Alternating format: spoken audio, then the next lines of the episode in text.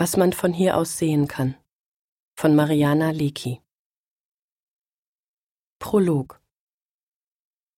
Wenn man etwas gut Beleuchtetes lange angeschaut hat und dann die Augen schließt, sieht man dasselbe vor dem inneren Auge nochmal als unbewegtes Nachbild, in dem das, was eigentlich hell war, dunkel ist und das, was eigentlich dunkel war, hell erscheint.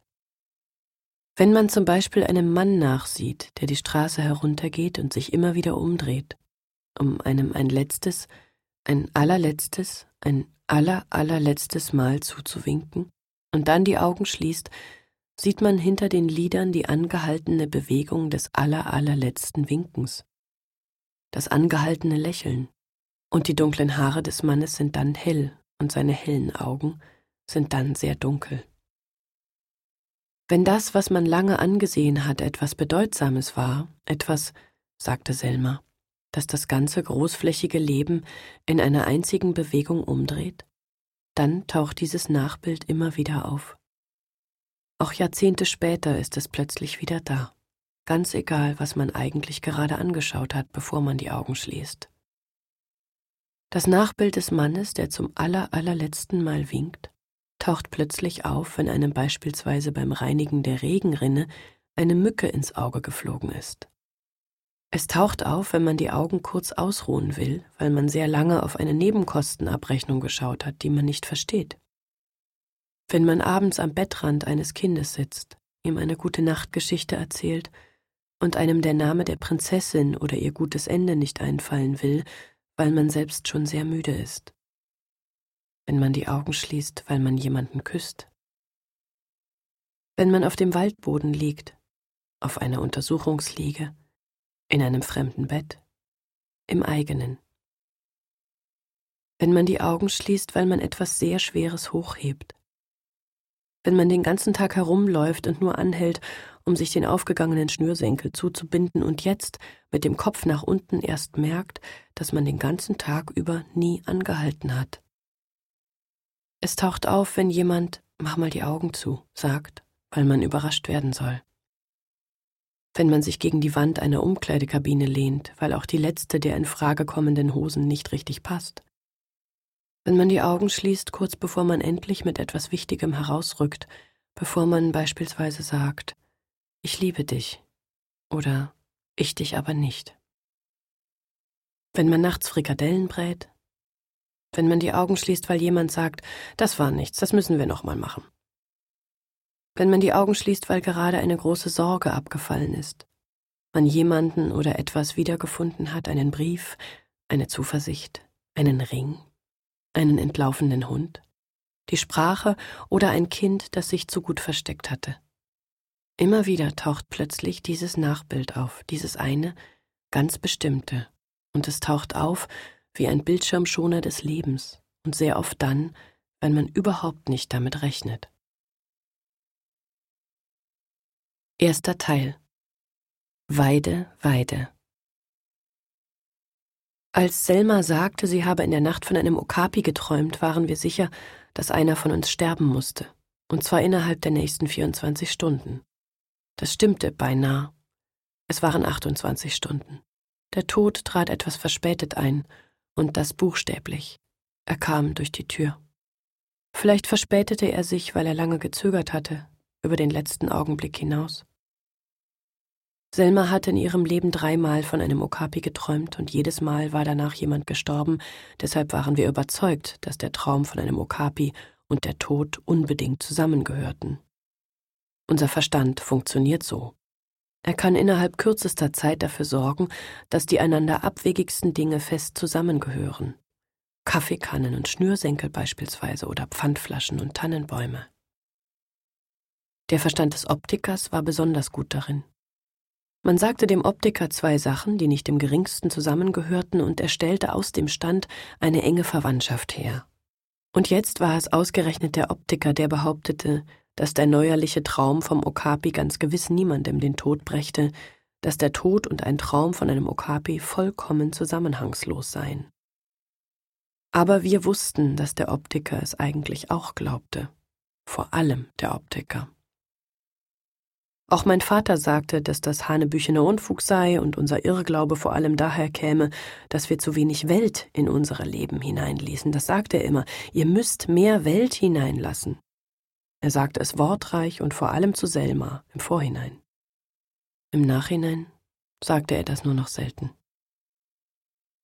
Das Okapi ist ein abwegiges Tier, viel abwegiger als der Tod, und es sieht vollkommen zusammenhangslos aus mit seinen schwarz-weiß gestreiften Zebra-Oberschenkeln, seinen Tapirhüften, seinem giraffenhaft geformten rostroten Leib, seinen Rehaugen und Mausohren. Ein Okapi ist absolut unglaubwürdig, in der Wirklichkeit nicht weniger als in den unheilvollen Träumen einer Westerwälderin. Es war überhaupt erst 82 Jahre her, dass das Okapi offiziell in Afrika entdeckt worden war.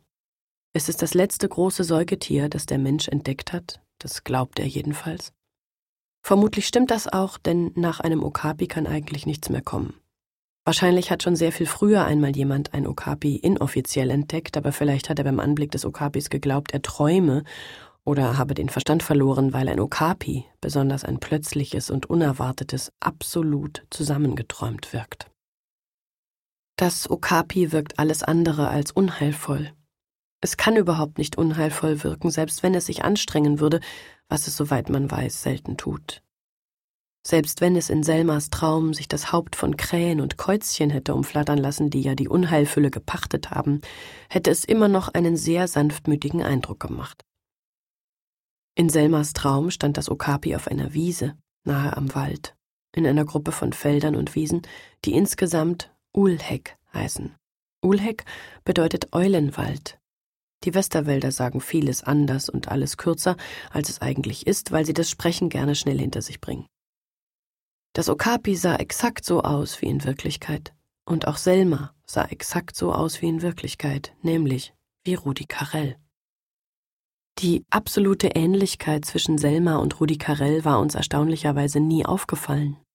Es musste erst viel später jemand von außen kommen und uns darauf hinweisen. Dann aber traf uns die Ähnlichkeit mit all ihrer angemessenen Wucht.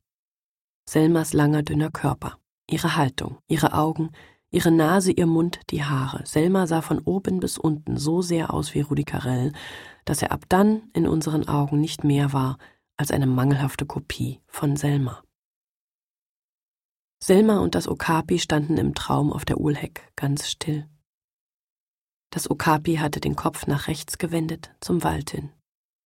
Selma stand einige Schritte abseits. Sie trug das Nachthemd, in dem sie in Wirklichkeit gerade schlief, mal ein grünes, mal ein blaues oder weißes, immer knöchellang, immer geblümt. Sie hatte den Kopf gesenkt. Sie blickte auf ihre alten Zehen im Gras, krumm und lang wie im echten Leben.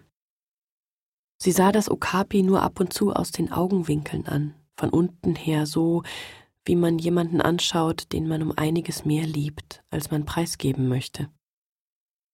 Keiner bewegte sich, keiner gab einen Laut von sich, es ging nicht mal der Wind, der auf der Uhlheck in Wirklichkeit immer geht. Dann, am Schluss des Traumes, hob Selma den Kopf, das Okapi wandte seinen um, zu Selma, und jetzt schauten sie sich direkt an. Das Okapi blickte sehr sanft, sehr schwarz, sehr nass und sehr groß. Es schaute freundlich und so, als wolle es Selma etwas fragen, als bedauere es, dass Okapis auch im Traum keine Fragen stellen dürfen. Dieses Bild stand lange still, das Bild von Selma und dem Okapi, wie sie sich in die Augen schauten. Dann zog sich das Bild zurück, Selma erwachte, und aus war er der Traum. Und aus war es bald mit irgendeinem nahen Leben. Am Morgen danach, es war der 19. April 1983, wollte Selma ihren Traum vom Okapi überspielen und tat ausgesprochen fröhlich. Sie war im Vortäuschen von Fröhlichkeit ungefähr so gewieft wie ein Okapi, und sie glaubte, Ausgelassenheit demonstriere man am glaubwürdigsten durch Herumschlackern. So kam Selma nach dem Traum schief lächelnd in die Küche geschlackert, und damals war mir noch nicht klar, dass sie aussah wie eine daneben gegangene Kopie von Rudi Carell, wenn er am Anfang von Rudis Tagesshow aus einem übermannshohen Globus trat, einem Globus mit hellblauen Ozeanen, goldenen Ländern und Schiebetüren. Meine Mutter schlief noch in unserer Wohnung über Selmas, mein Vater war bereits in seiner Praxis. Ich war müde. Gestern war ich nicht gut eingeschlafen, Selma hatte lang an meinem Bett gesessen. Vielleicht hat er etwas in mir geahnt, was Selma träumen würde und sie deshalb besonders lange aufhalten wollen. Wenn ich unten bei Selma schlief, erzählte sie mir am Bettrand Geschichten mit guten Enden, eine nach der anderen. Als ich kleiner war, hatte ich nach den Geschichten immer ihr Handgelenk umfasst, meinen Daumen auf ihren Puls gelegt und mir vorgestellt, dass die ganze Welt alles im Rhythmus von Selmas Herzschlag tat. Ich stellte mir vor, wie der Optiker Linsen schliff, Martin ein Gewicht stemmte, Elsbeth ihre Hecke schnitt, der Einzelhändler Safttüten einräumte, meine Mutter Tannenzweige aufeinander schichtete, wie mein Vater Rezepte stempelte und alle taten das genau in Selmas Herzrhythmus. Darüber war ich immer verlässlich eingeschlafen, aber jetzt, mit zehn Jahren, fand Selma, ich sei zu alt dafür. Als Selma hereingeschlackert kam, war ich am Küchentisch gerade dabei, meine fertigen Erdkundehausaufgaben in Martins Heft zu übertragen. Ich wunderte mich, dass Selma, statt mich zu beschimpfen, weil ich schon wieder Martins Hausaufgaben machte, Hallöchen sagte und mich lustig in die Seite knuffte. Selma hatte noch nie Hallöchen gesagt und sie hatte auch noch nie irgendjemanden lustig geknufft. Was ist denn? fragte ich. Nichts, flötete Selma, öffnete den Kühlschrank, holte ein Paket Schnittkäse und eine Leberwurst heraus und schwenkte beides durch die Luft. Was darf's denn heute aufs Schulbrot sein? flötete sie. Mäuselchen, flötete sie noch hinterher, und Flöten und Mäuselchen waren nun wirklich alarmierend. Käse bitte, sagte ich. Was hast du denn? Nichts, flötete Selma. Hab ich doch gesagt? Sie strich Butter auf eine Scheibe Brot, und weil sie immer noch herumschlackerte, wischte sie dabei den Käse mit dem Handgelenk von der Anrichte. Selma hielt jetzt still und schaute hinab auf die Käsepackung, als sei sie etwas Kostbares, das in tausend Teile zersprungen war. Ich ging zu ihr und hob den Käse auf. Ich sah ihr in die Augen, von weit unten. Selma war noch größer als die meisten anderen Erwachsenen und sie war damals um die 60, aus meiner Perspektive war sie also turmhoch und steinalt. Sie schien mir so hoch, dass ich glaubte, man könne von ihrem Kopf aus bis weit über das nächste Dorf hinaus sehen, und so steinalt, dass ich glaubte, sie habe die Welt miterfunden. Sogar von hier unten, meterweit entfernt von Selmas Augen, konnte ich sehen, dass sich in der Nacht hinter ihren Lidern etwas Unheilvolles abgespielt hatte. Selma räusperte sich. Erzähl es niemandem weiter, sagte sie leise. Aber ich fürchte, ich habe von einem Okapi geträumt. Jetzt war ich hellwach. Bist du ganz sicher, dass es wirklich ein Okapi war? Was soll es denn sonst gewesen sein? sagte Selma, und dass man ein Okapi ja nur schwerlich mit einem anderen Tier verwechseln könne. Doch, sagte ich, es könne ja auch ein verwachsenes Rind gewesen sein, eine falsch zusammengesetzte Giraffe, eine Laune der Natur und die Streifen und das Rostrote, das könne man doch alles nicht so genau erkennen in der Nacht, das sei schließlich alles sehr verschwommen. Das ist doch Quatsch, sagte Selma. Das ist doch leider Quatsch, Luise. Sie legte eine Scheibe Käse auf das Brot, klappte es zusammen und legte es in meine Frühstücksbox. Weißt du, wann genau du das geträumt hast? Gegen drei Uhr, sagte Selma. Sie war hochgeschreckt, nachdem das Bild vom Okapi sich zurückgezogen hatte. Aufrecht im Bett sitzend war sie aufgewacht und hatte auf ihr Nachthemd gestarrt, in dem sie eben noch im Traum auf der Uhlheck gestanden hatte, und dann auf den Wecker. Drei Uhr. Wir sollten das wahrscheinlich nicht so ernst nehmen, sagte Selma. Aber sie sagte es wie ein Fernsehkommissar, der ein anonymes Schreiben nicht so ernst nimmt. Selma packte die Frühstücksbox in meinen Schulranzen. Ich überlegte, Selma zu fragen, ob ich unter diesen Umständen zu Hause bleiben dürfe. Du gehst selbstverständlich trotzdem zur Schule, sagte Selma, die immer wusste, was ich dachte, als hingen meine Gedanken in Buchstabengirlanden über meinem Kopf. Du lässt dich durch so einen dahergelaufenen Traum von überhaupt nichts abhalten. Darf ich es Martin erzählen? fragte ich. Selma überlegte. In Ordnung, sagte sie dann, aber wirklich nur Martin. Unser Dorf war zu klein für einen Bahnhof. Es war auch zu klein für eine Schule. Martin und ich fuhren jeden Morgen erst mit dem Bus zu dem kleinen Bahnhof im Nachbardorf und dann mit dem Regionalzug in die Kreisstadt zur Schule. Während wir auf den Zug warteten, hob Martin mich hoch. Martin übte schon seit dem Kindergarten Gewichtheben, und ich war das einzige Gewicht, das immer greifbar war und sich anstandslos hochheben ließ. Die Zwillinge aus dem Oberdorf ließen das nur gegen Bezahlung zu, 20 Pfennig pro hochgehobenem Zwilling. An den Erwachsenen und den Kühen scheiterte Martin noch, und alles andere, was eine Herausforderung hätte sein können, zarte Bäume, junge Kälber oder halbstarke Schweine, war festgewachsen oder lief davon. Martin und ich waren gleich groß. Er ging in die Hocke, fasste mich um die Hüften und stemmte mich hoch. Mittlerweile konnte er mich fast eine Minute lang in der Luft halten. Ich berührte den Boden nur, wenn ich die Zehenspitzen sehr weit nach unten streckte. Als Martin mich zum zweiten Mal hochstemmte, sagte ich, meine Großmutter hat heute Nacht von einem Okapi geträumt. Ich schaute auf Martins Scheitel. Sein Vater hatte ihm die blonden Haare mit einem nassen Kamm gekämmt, einzelne Strähnen waren noch dunkel. Martins Mund war in Höhe meines Bauchnabels. Stirbt dann jetzt einer? fragte er in meinen Pullover. Vielleicht stirbt ja dein Vater, dachte ich, aber natürlich sagte ich das nicht, denn Väter dürfen nicht sterben, egal wie schlimm sie sind. Martin stellte mich ab und atmete aus. Glaubst du daran? fragte er. Nein, sagte ich.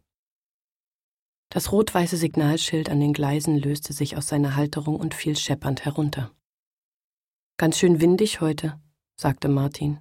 Dabei stimmte das gar nicht. Während Martin und ich im Zug waren, erzählte Selma am Telefon ihrer Schwägerin Elsbeth, dass sie von einem Okapi geträumt habe. Sie band Elsbeth auf die Seele, es niemandem weiterzusagen. Elsbeth rief anschließend die Frau des Bürgermeisters an, eigentlich nur wegen der Planung des anstehenden Maifestes, aber als die Bürgermeistersfrau fragte, und, gibt's sonst noch was Neues? Da lösten sich die Bande, mit denen Selma den Traum vom Okapi auf Elsbeths Seele gebunden hatte, sehr zügig, und dann wusste es im Handumdrehen das ganze Dorf. Es ging so schnell, dass Martin und ich noch im Zug zur Schule saßen, als das ganze Dorf es wusste. Die Zugfahrt dauerte 15 Minuten, einen Zwischenhalt gab es nicht. Seit unserer ersten Zugfahrt spielten wir immer dasselbe. Wir stellten uns mit den Rücken zu den Fenstern an die gegenüberliegenden Zugtüren, Martin machte die Augen zu. Ich sah aus dem Fenster der Zugtür, die Martin im Rücken hatte. In der ersten Klasse hatte ich Martin aufgezählt, was ich während der Fahrt sah, und Martin versuchte, alles auswendig zu lernen. Das gelang sehr gut, so dass ich im zweiten Schuljahr nichts mehr aufzählte und Martin, mit dem Rücken zum Fenster und geschlossenen Augen, fast alles aufsagen konnte, was ich durch das beschlagene Zugfenster gerade sah. Drahtfabrik, sagte er, genau in dem Moment, als wir an der Drahtfabrik vorbeifuhren. Jetzt Feld, Weide, das Gehöft vom verrückten Hassel, Wiese, Wald, Wald, Hochsitz 1, Feld, Wald, Wiese, Weide, Weide, Reifenfabrik, Dorf, Weide, Feld, Hochsitz 2, Waldstück, Hof, Feld, Wald, Hochsitz 3, Dorf. Am Anfang machte Martin noch Flüchtigkeitsfehler. Er sagte Wiese, wenn da eigentlich ein Feld war, oder er zählte die Landschaft nicht schnell genug auf, wenn der Zug in der Mitte der Strecke beschleunigte. Aber bald lag er in allem punktgenau richtig. Er sagte Feld, wenn ich ein Feld sah. Er sagte Bauernhof, wenn der Bauernhof vorbeirauschte. Jetzt, im vierten Schuljahr, konnte Martin alles komplett einwandfrei. Mit genau den richtigen Abständen vorwärts und rückwärts. Im Winter, wenn der Schnee Felder und Wiesen ununterscheidbar machte, sagte Martin auf, was die unebene weiße Fläche, die ich vorbeirauschen sah, eigentlich war. Feld, Wiese, Feld, Weide, Weide. Bis auf Selmas Schwägerin Elsbeth waren die Leute im Dorf meistens nicht abergläubisch. Sie machten unbekümmert all das, was man bei Aberglauben nicht machen darf. Sie saßen gelassen unter Wanduhren, obwohl man bei Aberglauben daran sterben kann. Sie schliefen mit dem Kopf zur Tür hin, obwohl das bei Aberglauben bedeutet, dass man durch genau die Tür bald mit den Füßen zuerst hinausgetragen wird. Sie hängten zwischen Weihnachten und Neujahr Wäsche auf, was, wie Elsbeth warnte, bei Aberglauben einem Suizid oder einer Beihilfe zum Mord gleichkommt. Sie erschraken nicht, wenn nachts das Käuzchen rief, wenn ein Pferd im Stall stark schwitzte, wenn ein Hund nachts jaulte mit gesenktem Kopf. Selmas Traum aber schuf Tatsachen, war ihr im Traum ein Okapi erschienen, erschien im Leben der Tod. Und alle taten, als würde er wirklich erst jetzt erscheinen, als käme er überraschend angeschlackert so, als sei er nicht schon von Anfang an mit von der Partie, immer in der erweiterten Nähe, wie eine Tauftante, die das Leben lang kleine und große Aufmerksamkeiten vorbeischickt. Die Leute im Dorf waren beunruhigt, man sah es ihnen an, auch wenn sie größtenteils versuchten, sich ihre Beunruhigung nicht anmerken zu lassen. Heute Morgen, wenige Stunden nach Selmas Traum, bewegten sich die Leute im Dorf, als habe sich auf allen Wegen Blitzeis gebildet, nicht nur draußen, sondern auch in den Häusern. Blitzeis in den Küchen und Wohnzimmern. Sie bewegten sich, als seien ihnen die eigenen Körper ganz fremd, als seien all ihre Gelenke entzündet und auch die Gegenstände, mit denen sie hantierten, hochentzündlich. Den ganzen Tag lang beargwöhnten sie ihr Leben und, soweit möglich, das aller anderen. Sie schauten hinter sich, um zu überprüfen, ob da jemand angesprungen käme mit Mordslust, jemand, dem der Verstand verloren gegangen war und der deshalb nichts Nennenswertes mehr zu verlieren hatte, ein Unbekannter oder auch ein Gutbekannter, man wusste ja nie, welche unbezwingbaren Gefühle plötzlich aus einem herausbrechen konnten. Sie schauten rasch wieder nach vorne, weil jemand ohne Verstand schließlich auch frontal angreifen konnte. Sie schauten nach oben, um herabfallende Dachziegel, Äste oder schwere Lampenschirme auszuschließen. Sie mieden alle Tiere, weil es aus denen, glaubten sie, schneller herausbrechen konnte als aus Menschen. Sie machten einen Bogen um die gutartigen Kühe, die heute womöglich austreten würden. Sie mieden die Hunde, auch die ganz Alten, die kaum noch stehen konnten, ihnen aber heute vielleicht trotzdem an die Gurgel gehen würden. An solchen Tagen war alles möglich. Da konnten einem auch vergreiste Dackel die Kehle durchbeißen. Viel abwegiger als ein Okapi war das schließlich nicht. Alle waren beunruhigt. Aber bis auf Friedhelm, den Cousin des Einzelhändlers, war niemand entsetzt, weil man für Entsetzen üblicherweise Gewissheit braucht. Friedhelm war entsetzt, als habe das Okapi in Selmas Traum seinen Namen geflüstert. Er rannte davon, blindlings floh er nach vorn in der Gewissheit, dass der Tod hinter ihm her war wie ein Gläubiger, der Friedhelms Leben einkassieren wollte. Schreiend und zitternd stolperte Friedhelm durch den Wald. Der Optiker fing ihn ein und brachte ihn zu meinem Vater. Mein Vater war Arzt und er gab Friedhelm eine Spritze, die so glücklich machte, dass Friedhelm den Rest des Tages durchs Dorf tänzelte, O du schöner Westerwald sang und damit allen auf die Nerven fiel. Die Leute im Dorf beargwöhnten ihr Herz, das so viel Aufmerksamkeit nicht gewohnt war und deshalb verstörend schnell klopfte. Sie erinnerten sich, dass es bei einem aufziehenden Herzinfarkt in einem Arm kribbelt. Sie erinnerten sich aber nicht in welchem, und deshalb kribbelte es den Leuten im Dorf in beiden Armen. Sie beargwöhnten ihren Geisteszustand, der ebenfalls solche Aufmerksamkeit nicht gewohnt war und deshalb ebenfalls verstörend schnell klopfte.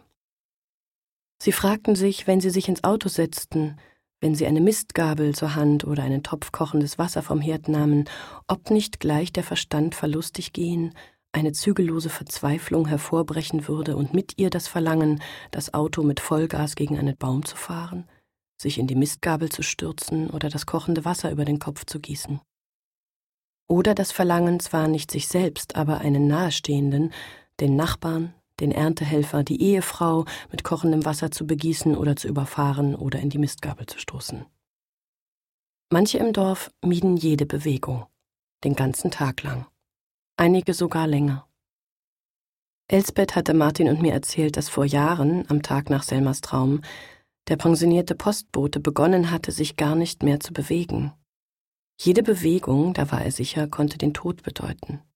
Auch Tage und Monate nach Selmas Traum, als traumweisungsgemäß längst jemand gestorben war, die Mutter des Einzelhändlers nämlich. Der Postbote war einfach für immer sitzen geblieben. Seine unbewegten Gelenke hatten sich entzündet. Das Blut war verklumpt und schließlich auf halbem Weg durch seinen Körper stehen geblieben, gleichzeitig mit dem beargwöhnten Herz. Der pensionierte Postbote, sagte Selma, hatte sein Leben verloren aus Angst, sein Leben zu verlieren. Einige Leute im Dorf fanden, dass es jetzt unbedingt an der Zeit war, mit einer verschwiegenen Wahrheit herauszurücken. Sie schrieben Briefe, ungewohnt wortreiche, in denen von immer und niemals die Rede war. Bevor man stirbt, fanden sie, sollte man wenigstens auf den letzten Drücker Wahrhaftigkeit ins Leben bringen. Und die verschwiegenen Wahrheiten, glaubten die Leute, sind die wahrhaftigsten überhaupt. Weil nie an ihnen gerührt wird, ist ihre Wahrhaftigkeit gestockt, und weil sie in ihrer Verschwiegenheit zur Bewegungslosigkeit verdammt sind, werden die verschwiegenen Wahrheiten im Lauf der Jahre immer üppiger. Nicht nur die Leute, die die verschwiegene und beleibte Wahrheit herumtrugen, auch die Wahrheit selbst glaubte an Wahrhaftigkeit auf den letzten Drücker.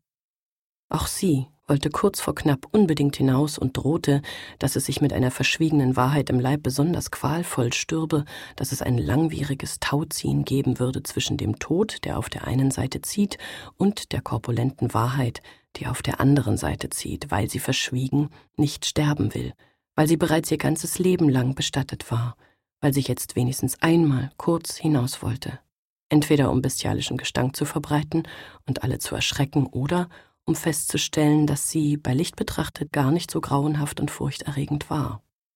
Kurz vor dem mutmaßlichen Ende will die verschwiegene Wahrheit dringend eine Zweitmeinung einholen. Der einzige, der sich über Selmas Traum freute, war der alte Bauer Heubel. Bauer Heubel hatte so lange gelebt, dass er beinahe durchsichtig war. Als ihm sein Urenkel von Selmas Traum erzählte, stand Bauer Heubel vom Frühstückstisch auf nickte seinem Urenkel zu und ging die Treppe hoch in sein Zimmer in die Dachstube. Dort legte er sich ins Bett und schaute zur Tür wie ein Geburtstagskind, das vor lauter Aufregung viel zu früh wach geworden ist und ungeduldig darauf wartet, dass endlich die Eltern mit dem Kuchen hereinkommen. Bauer Heubel war der festen Überzeugung, dass der Tod höflich sein würde, so wie Bauer Heubel selbst es sein Leben lang gewesen war. Er war sicher, dass der Tod ihm das Leben nicht entreißen, sondern behutsam aus der Hand nehmen würde. Er stellte sich vor, wie der Tod vorsichtig anklopfte, die Tür nur einen Spalt öffnete und Darf ich? fragte, was Bauer Heubel natürlich bejahen würde. Selbstverständlich, würde Bauer Heubel sagen, treten Sie doch ein. Und der Tod würde eintreten. Er würde sich an Bauer Heubels Bett stellen und fragen, Passt es Ihnen jetzt? Ich kann sonst auch zu einem späteren Zeitpunkt vorbeikommen. Bauer Heubel würde sich aufrichten und Nein, nein, es passt mir gerade sehr gut sagen. Lassen Sie es uns besser nicht noch einmal verschieben, wer weiß, wann Sie es wieder einrichten können. Und der Tod würde sich an den schon bereitgestellten Stuhl am Kopfende setzen. Er würde sich im Vorhinein für die Kälte seiner Hände entschuldigen, die, das wusste Bauer Heubel, ihm überhaupt nichts ausmachen würde, und dann eine Hand auf Bauer Heubels Augen legen. So stellte Bauer Heubel sich das vor. Er stand nochmal auf, weil er vergessen hatte, die Dachluke zu öffnen, damit nachher die Seele umstandslos hinausfliegen konnte.